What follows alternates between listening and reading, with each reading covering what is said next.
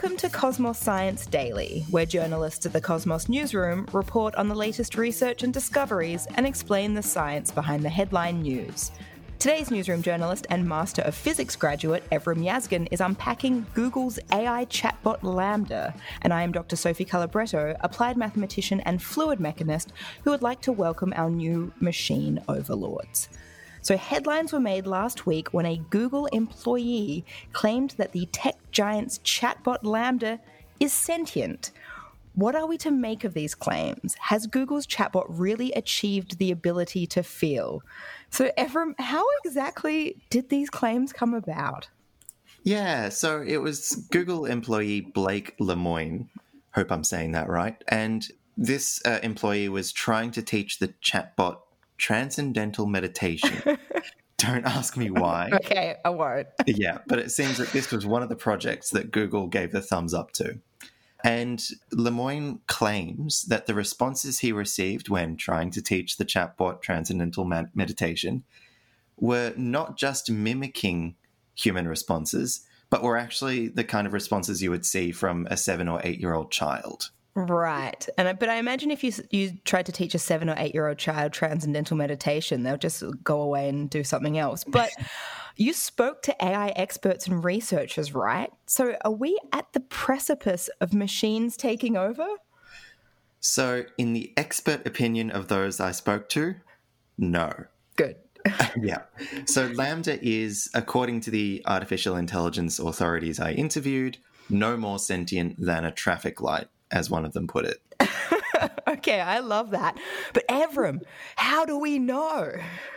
Yeah, so this is where things get a bit muddy, but we have to actually begin from what sentience is. Uh, and it's different from consciousness, and they're often confused.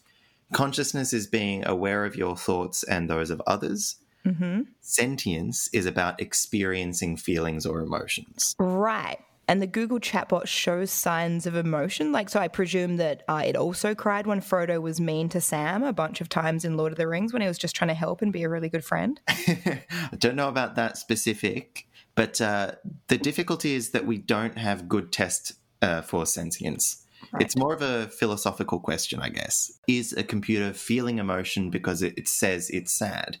On the other hand, we know that babies feel pain even though they can't reason about pain like an AI can. Right. So the difference is that one is kind of soft and squishy, and so we trust that it's sentient? Yeah, it seems to be a big part of it. I'm human. I know that I'm sentient. You're human. Therefore, I think you are. Therefore, it's not a stretch to think that your ability to respond in the ways I would expect mean that you're sentient too. Sure. But the experts say that a chatbot responding in the right way isn't proof enough of sentience. We would need some higher standards uh, to hold computers to. It's pretty interesting that this computer fooled someone, though. It is, but it's also not the first time. The first chatbot in the 1970s, by the name of Eliza, convinced people that Eliza was a real person. Psychologists even thought that Eliza could be a therapist. Wow. Yeah, but Eliza was actually far less sophisticated than LaMDA uh, and would just turn back what you said into a question and, and repeat it back to you, basically. Right.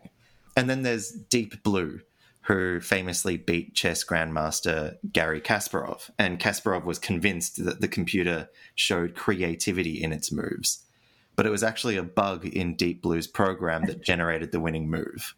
I'd like to think that all my creativity in the future just comes from a bug in my brain. but Evrim, why are we so willing to take the bait when the question of robots being sentient comes up? I think, ironically, it may be down to our own sentience and emotions. Right. There are lots of questions. Should we be afraid of sentient robots taking over the planet? I know you are. Are scientists inadvertently creating our own demise? How would society look if we were to create a sentient artificial intelligence?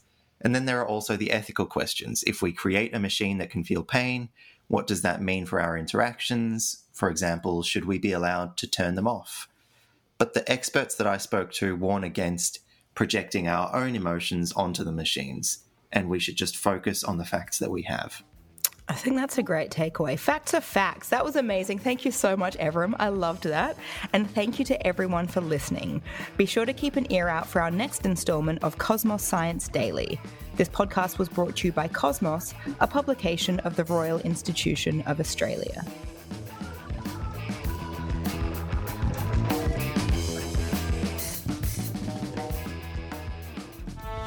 Ever wondered how old the Earth is? And how we know? Or exactly how popping candy works? From LiSTNR and Cosmos Magazine comes Huh? Science Explained, a weekly podcast where we answer all of life's questions, big and small. No lab coats required. And we'll do it in 10 minutes or less. Search Huh? Science Explained, download the LiSTNR app now and listen for free. LiSTNR.